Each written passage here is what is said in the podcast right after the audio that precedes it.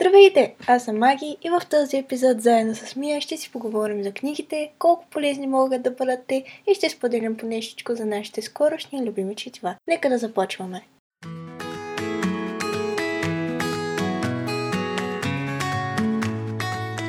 Днес ще си говорим за четенето като цяло и защо четенето е полезно. Днес сме ви подготвили няколко факта за четенето и за това колко всъщност полезно е то и колко по-често трябва да, да го правим, защото няколко път наистина забравяме.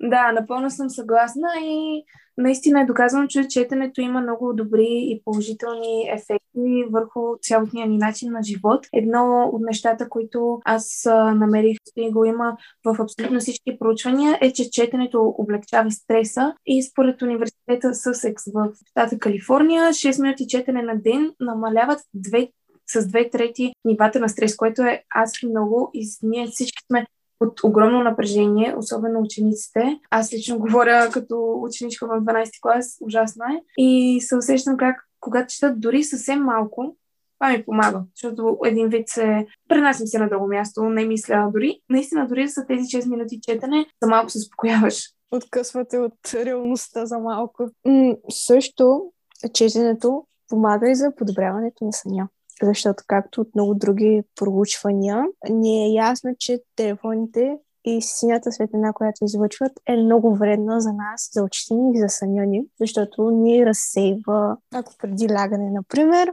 хванем да прочетем една книга, първо ще заспиваме много по-лесно, а и е много по-добре за нас. Обогатяваме си малко речника. Наистина помага, особено когато цял ден съм била на телефон или сега сме онлайн и по цял ден имаме часове на компютъра вечер аз не мога да заспа. Смисъл, лягам си и не мога изведнъж да заспа, заради това чета и може би чета общо по 20 минути макс на ден, точно защото чета само преди лягане, но така се отнасям и наистина помага страшно много. Дори баби, майки да ти казват, ще, ще си изкараш очите, как ще четеш преди лягане?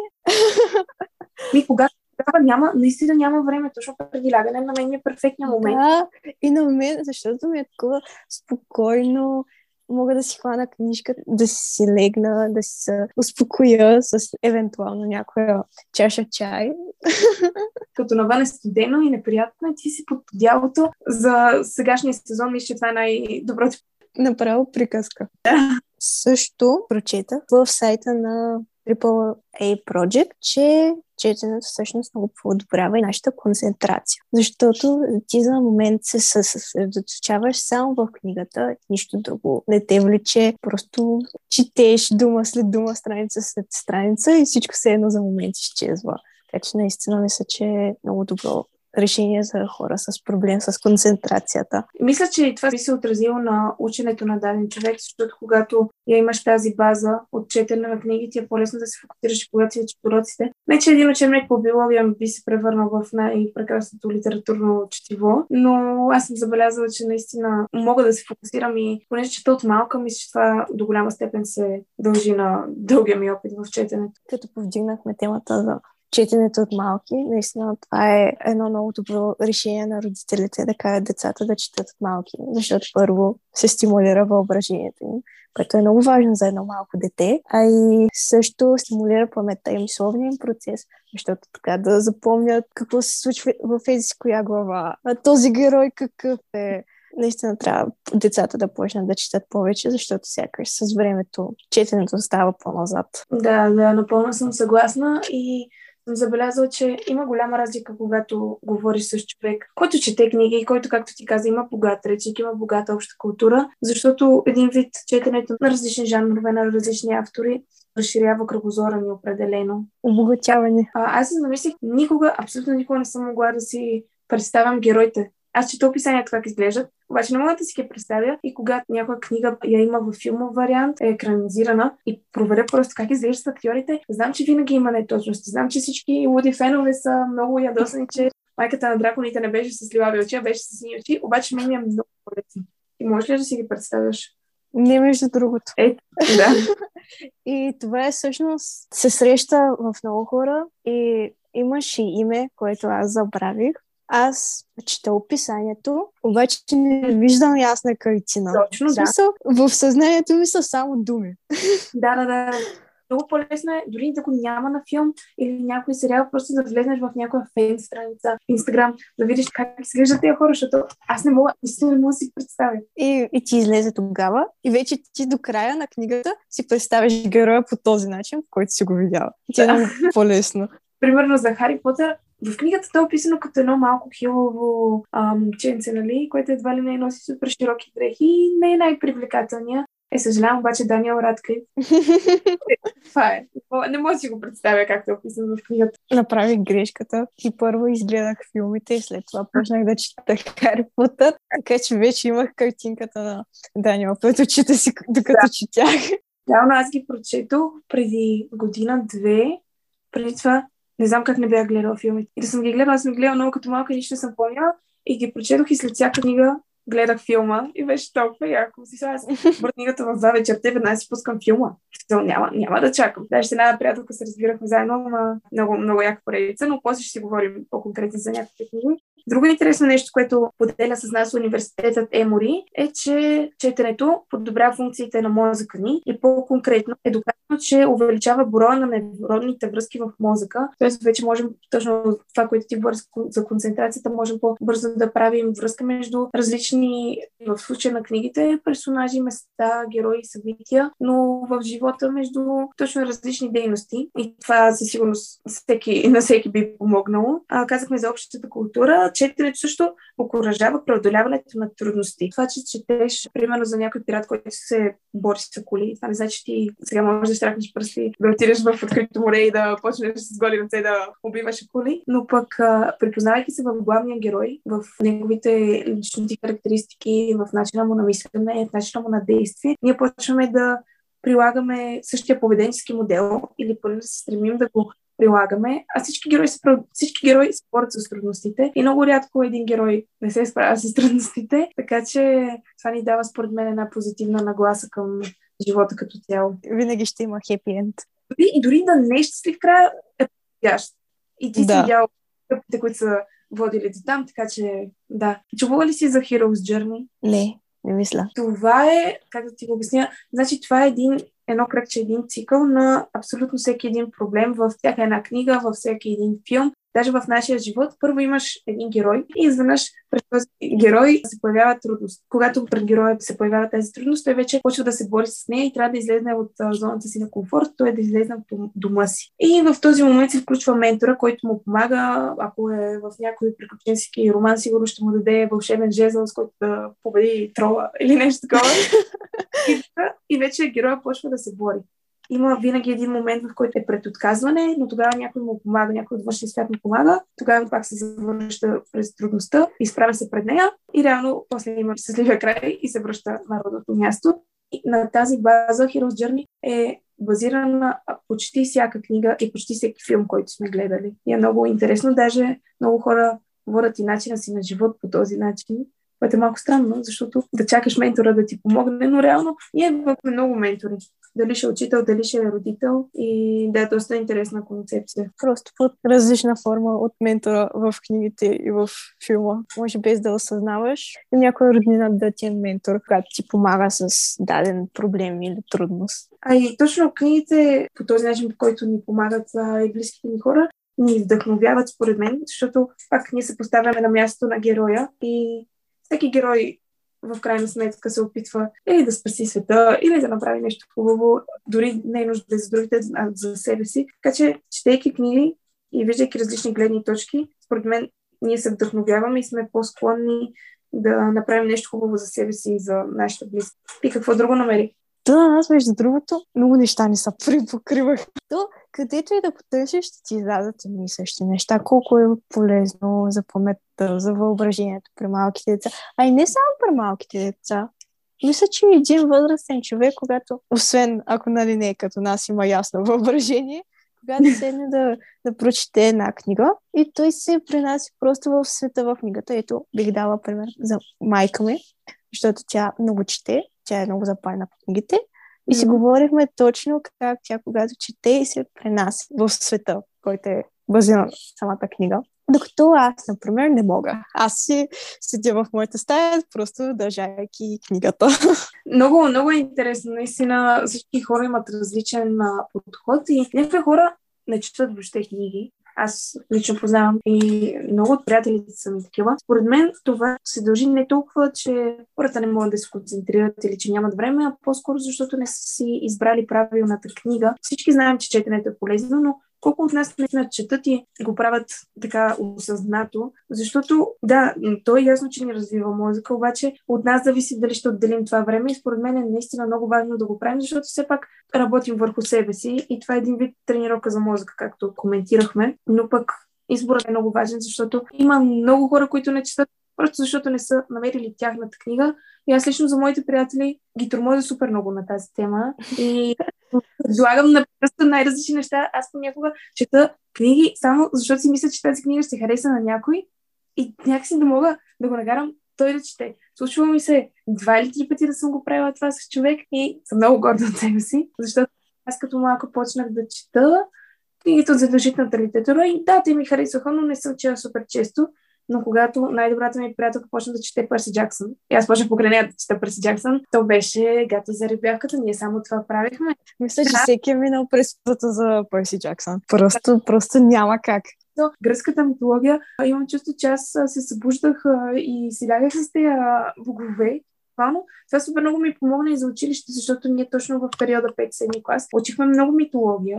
И аз знаех всичко. Аз въобще не трябваше да го отварям този човек по литература. Значи аз признавам си, имах такъв период, където просто не ми се четеше, не знаех откъде да почна, с коя книга да почна, но се бях решила, че ще започна да чета хора, защото имам някакъв не страх ми, не знам просто. Исках да го превъзмогна това и почнах да чета хора и така отново се западих по книгите. Въпреки, че сега е пак от някъде, сигурно вече един месец не съм чела, просто наистина нямам време. И а, това е грешка, защото дори да отделяш ето по 6 минути, това, са, mm-hmm. това е пак нещо прочетено, пак са някакви странички, така малко по малко, 6 минути по 6 минути, и ти все пак ще стигнеш до края на книгата, дори да е за по-дълго време. Предизвиквам нас и нашите слушатели днес до винаги по 6 минути книга на ден. Поне по 6. Най-малко Поне по 6. През са някой ще седне с таймерта си. Трябва да хората да четат повече и аз включвам в това число, защото аз също имам периоди, в които книгата не я пускам. Особено ако е нещо интересно, но пък понякога нямам и време, може би не толкова нямам време, ама се не сядам да чета, а пък и аз гледах преди да чета една книга на български, една книга на английски и ги редувах, за да мога да си упражнявам езика. Ами сега включих испанския. Там, че когато чета някоя книга на испански, върви по-бавно и може би просто защото на мен ми е по-тегаво. си казвам, еми сега не ми се чете, не искам да се мъча. Включих и френския, там още е по-зле положението. Да, но в такива моменти си казвам, добре, аз сега не искам просто да чета на испански, това не значи, че не искам да чета. И не си налагам граници от сорта на ти няма да четеш нищо друго, докато не прочетеш тази книга. Така че в момента чета четири книги едновременно, така че аз съм доволна. И аз бях в началото, казвах си, е сега сядаш и трябва да прочетеш поне колко страници бяха. И обаче този ултиматум, който си налагаш и сякаш те кара още по-малко да искаш да четеш, защото вече не го правиш от удоволствие, а го правиш малко по задължение нали, да броя страниците до следващата глава, се усещам, че мен повече не ми се чете и просто... Да. Дори да са така 5-10 страници, е така пред, дори през 10 минути хващаш книгата, прочиташ малко писва ти оставяш, а пак е по-добре, отколкото на цяло да се откажеш. Случва ли ти се някоя книга толкова да не ти хареса, че да не я дочетеш? Уф, мисля, че ми се е случвало и да. То даже беше още от детската литература, която ни даваха задължително нали, в края на, на всеки клас. Еди си кои книги трябва да прочетеш. И аз наистина не харесвах Ян Бибиан. Не знам защо не я харесвах тази книга. Самата корица ме плашеше, пък за мен корицата на една книга е много важна. Не знам защо, просто ако корицата ми хареса и книгата, има по-голям шанс да ми хареса. Докато ето има и книги, които, детски книжки, които мога и пак да чета, и пак да чета, и просто няма да ми писне от тях, като, например, Малкия принц. Тази книга я обожавам. Ами и аз самия че пък обаче не можах да я усетя. Знам, много хора харесват Малкия принц. То даже цяла култура има изградена около Малкия принц. Наскоро я прочетох и на френски. Не е моята книга. Не, не те хвана. Не знам защо. Но пък, нали, не аз съм я чела до край. И аз мисля, че още си поставям тези граници в главата и не мога някаква книга и така съвсем да оставя, но пък се сещам, наскоро почнах да чета книга за джунгла, което пак се води детска книга. Почнах да чета на английски и си викам, добре, сега ще се упражнявам, обаче много е, първо езика е много странен. Класика и на класиките езика е супер странен. Смисъл не е като да не разбирам а за какво става дума. Аз разбирам, разбирам и думите, но е много така, се едно стара реч. И книгата е 160 страници, книгата е супер малка и сигурно я почнах преди 4 месеца. Дори, дори там, къде се намира в момента, Ама и не си правя и труда да я намеря тази книга. Пък миналата книга, сега се сещам, четох една ужасна коледна книга. За всяка коледа, аз искам да чета коледни книги и до сега имам много, много добро преживяване с коледните книги. Коледните книги са много прекрасни. Те просто ти топлят душата. Имам наистина принципно много, много доверие в българските автори, много ги подкрепям и напрекъснато гледам, като излезе някоя нова книга или някой нов автор на хоризонта, да видя с какво се занимава, да се поинтересувам, но това беше нещо ужасно. Като трябва да имаш преди, че аз бях чела неща на съответни автори ми бяха харесвали, но аз повече него, негова книга или него произведение няма да отворя. А, като се заговорихме за български автори, чела ли си Софийски ангелсници? Не. Сякаш до български автор, освен произведенията, които са ни давали от училище, не съм се докосвала още.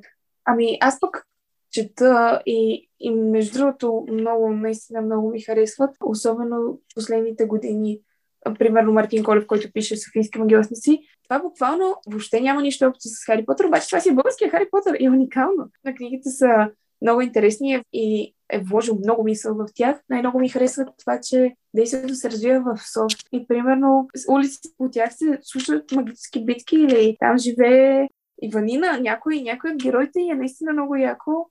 Примерно на Пете Кюшета има един бар, който се казва Пете Кюшета, каква е изненада. И в книгата този бар не се намира на Пете Кюшета, а се намира на шестото кюше, което е тайна улица и се влиза между две кофи.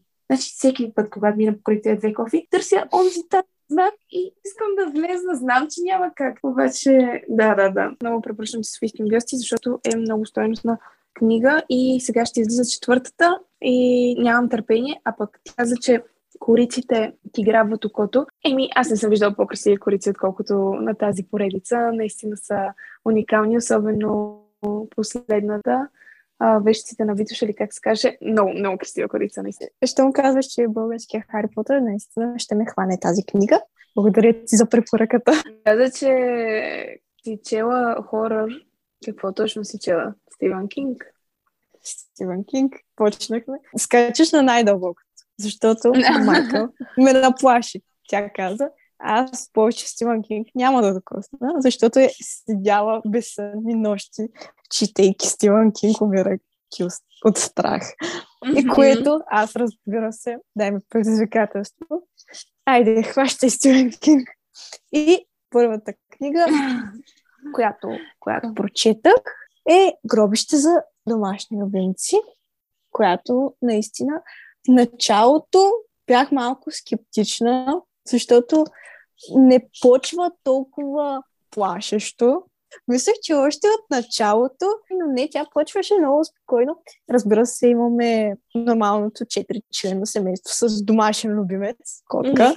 в този случай. И всичко почва много спокойно. Те так му се преместват, имат хубави съседи, той има хубава работа. Но, като продължиш да четеш в книгата, вече идва, идва Стивън Кинг просто. Но наистина тази книга силно я препоръчвам за хората, които, които предпочитат така по-плашещото. Успя ли да преодолееш някой страх, четейки тази книга? Ами, да, между другото, вече съм по-склонна да гледам страшни филми сама докато преди това нямаше как да се случи. А щом четях Стивън Кинг в три през нощта сама на тъмно, значи всичко е възможно вече. Добре, не трябва ли като четеш нещо, ставаш много още повече страх да те хваща? Ами не знам, начинът ми ме действа противоположно. Пак си ме беше страх, особено на някои моменти, да, да. защото всичко е описано в такъв детайл. Все пак тя си не е лека книга. Доста Да, да, си е да, да. обемна, но наистина не съжалявам, че, че я подхванах. Аз точно не, не съм я чела. Чела съм няколко други негови. Спящата красавица беше последната.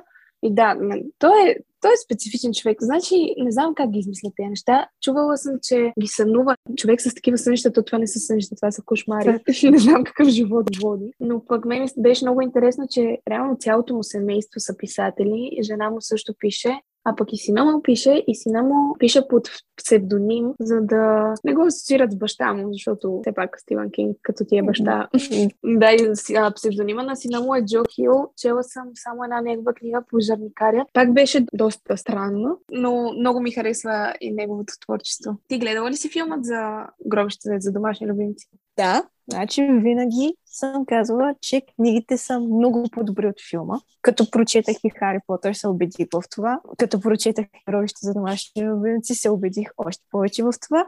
Защото то е толкова книга. Тя е мащабна, не баш мащабна, ами дебела книга. И няма Да. как тази книга да се събере в два часа филм, например. И имаше много неща, които са са били прескочени, като, например, на първия му ден работен, ученик е блъснат и просто картинката, описана в книгата е потрясаваща.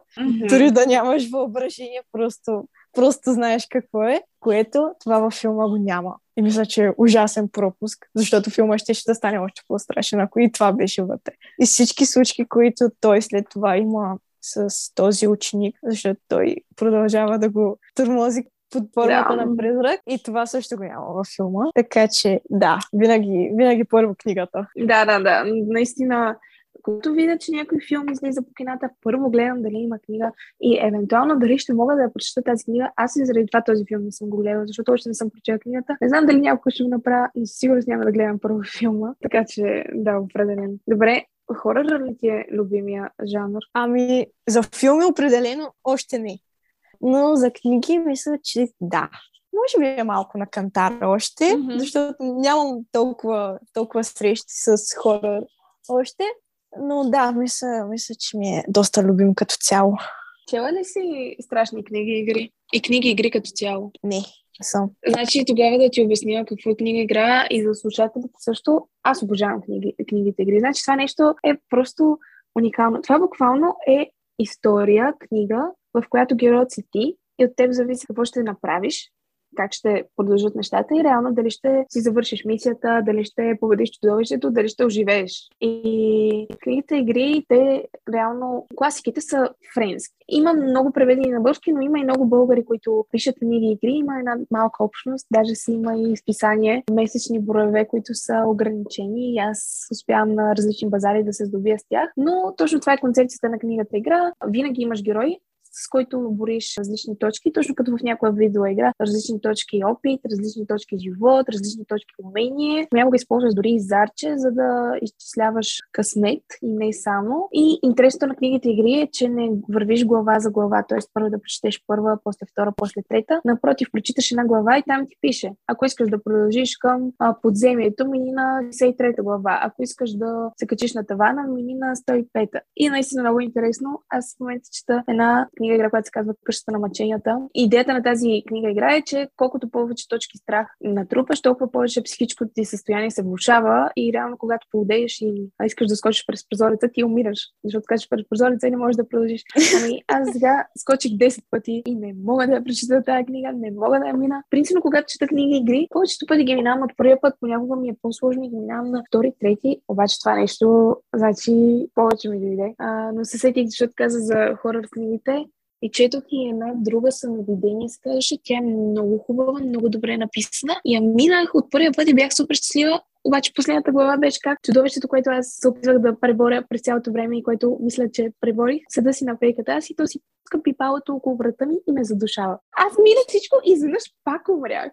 Значи, колкото и да обичам книги с обрат, е тогава бях супер ядосана. Мен идваше да захвърля тази книга и повече да не я погледна. Въпреки, че от тогава съм я подарила на пет приятеля, сигурно, но но да, сърце не ми дава. Да, ми става много жалко, като видя книги на Букулка и съм мъкнала и нашите вече ще ме убият, защото тук всичко е пълно с книги. А те дори не са мои. Някои книги са на родителите ми и миналата седмица нещо си оправях, намерих едни 20 книги на Шерлок Холмс, които явно баща ми е чел сигурно преди 20 години.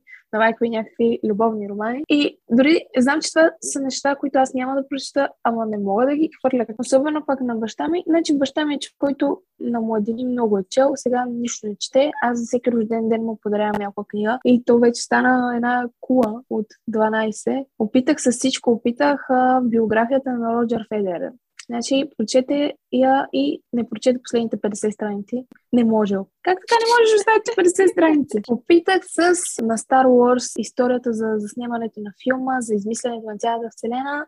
Дори не е отворил. И нашия един ден го гледам на дивана, чете и викам, майко мила, чудо ли се е случило, какво става? Една книга на Уилбър Смит. Той пише приключенски романи и това е книга, която баща ми е чел 10 пъти и четеше за 11 път, но той просто си обича Уилбър Смит, това си е неговия автор, той чете приключенски романи и то романи, които е чел като малък, сега ги чете същите и това си е неговото. Така че, да, според мен наистина е много важно за всеки човек какво обича да чете, защото ето го баща ми, който само един автор чете едни и същи книги, пак чете нещо, аз съм доволна. Нали, по-добре от нищо. Много е важно, наистина. Мама по-скоро е по-съсредоточена към криминалитата. Бях се пробвала с едно нейно криминал. Даже вече съм забравила името, но просто не ме е хвана. Ами, аз съм чела няколко на Агата Кристи и на мен не ми е любимо. Аз съм пълен маняк на тема фентази и съм чела от Роджер Зелазни, който е патрона на този стил и реално аз съм ги чела от баща ми хрониките на Амбър. А, преди това прочетох цялата поредица на Игра на тронове всичко, което е излезнало, защото а, Джордж Мартин а, отказа да напише последните две книги, а Джордж Мартин вече наближава 80-те или не знам на колко става и е голям. Ще остане без едната книга, мисля. Да, да, което е ужасно. Много се досъм, защото аз не съм гледала сериала. Знам, че всички много се разочароваха от края. Не ме интересува, аз него не съм го гледала. Първо искам да прочета книгите. Иначе, как, как ще ги прочета книги, като ги няма? Ужас. Да, това са книги, които както ти се изрази, са масивни.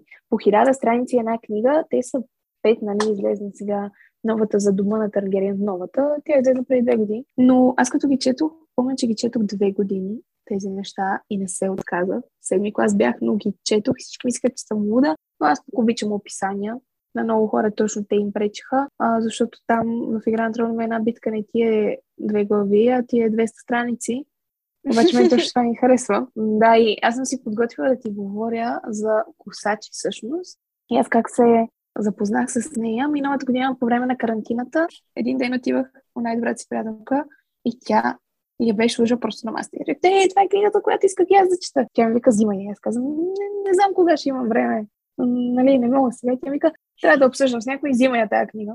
Взех я. Те обаче са три. Взех ги трите. И реално въобще не предполагах, че толкова много ще се запаля. Наистина е много, много заинтригуваща книга. И всъщност искам да ви прочета анотацията отзад, за да добиете представа и може би за да запаля и вас. Свят без глад, без болести, без война и без страдания. Човечеството е постигнало всичко това и дори е победил смъртта. Сега косачите са единствените, които могат да слагат края на живота и са длъжни да го правят, за да държат размера на населението под контрол. Твитър и Ролан са избрани за ученици на косач Фарадей, роля, която никой от тях не е желал. На тях им се налага да овладеят изкуството по отнемане на живота с знанието, че ако се провалят, това означава самите те да се простят с живота си. Само един от двамата в крайна сметка може да стане косач и залогът се вдига допълнително от това, че избраният трябва да ликвидира конкурента си. Оказва се обаче, че обучението им не е толкова свързано с овладяването на различните методи за убиване, колкото с откриване на житейска философия, която да им помогне да приемат съдбата си. Нил Шустерман създава свят, който на първ поглед изглежда съвършен, но не след дълго утопията неуседно се превръща в дистопия. Всъщност, какво означава цялото това? В Косачи се разказва за един свят, в който смъртта е победена, и тъй като смъртта е победена, трябва да се измисли някакъв начин хората да напускат този свят, защото има проблем с пренаселването. И хората с най-големи ценности и с най-голяма степен на човечност са избрани да станат косачи и да извършат така нареченото пияне, т.е. да убият хората. И примерно, ако косачите убие, косачите убиват по различни методи, всеки си има свой собствен стил и напускаш този свят ако, да кажем, скочиш през 12 етаж и се размажеш на земята, веднага ще дойде линейка дрон, която да те съживи в рамките на 2-3 часа.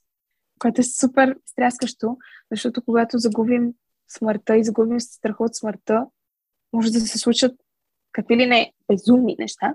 И когато в един човек има властта на живота на другите, пък той може да забрави всъщност всичките си ценности и да почне да злоупотребява, което всъщност е голям проблем в книгата. И се разказва за това чак до края на трилогията, защото има още две книги. И нали, проблема се минава точно на това, кои сме ние, че да убиваме други човешки същества. И целият този процес е наблюдаван от бурята, както в момента интернет пространството се казва облак. Облакът прераства в буря реално. И тя е представена като технологията, която се грижи за човечеството и за първи път виждам място, книга, филм, в която технологията и изкуственият интелект да не искат да превземат човечеството и да ни убият всичките. Така че наистина, наистина много интересна книга и мен точно това ме спечели, че идеята е супер плашеща за свят без смърт. И прочела и трите звучи като нещо, което аз, аз бих чела. Само по това ме грабна, така че може, може да й дава шанс. Да, да, е много, много хубава книга, наистина. И ще прочета един цитат от книгата. Аз съм си харесала два. Значи единият, какво е това? Най-вкусната част от върна косач кюри. Пелмен, приготвен от трохи ръчен хляб. Цитра опита супата, беше ароматна, подобно на луната топче великолепно. Успокояваща храна, помисли си Цитра, тъй като някак я накара да се изпълни със спокой отвътре навън. Баба ми казваше, че наистина може да излекува настинка. Какво е настинка? Попита Цитра. Предполагам, някоя смъртоносна болест от епохата на смъртните. Беше невероятно, че някой живял само две поколения преди косач Кюри, може да знае какво е да си смъртен, да се тревожи за живота си всеки ден и да знаеш, че смъртта е по-скоро даденост, отколкото изключение.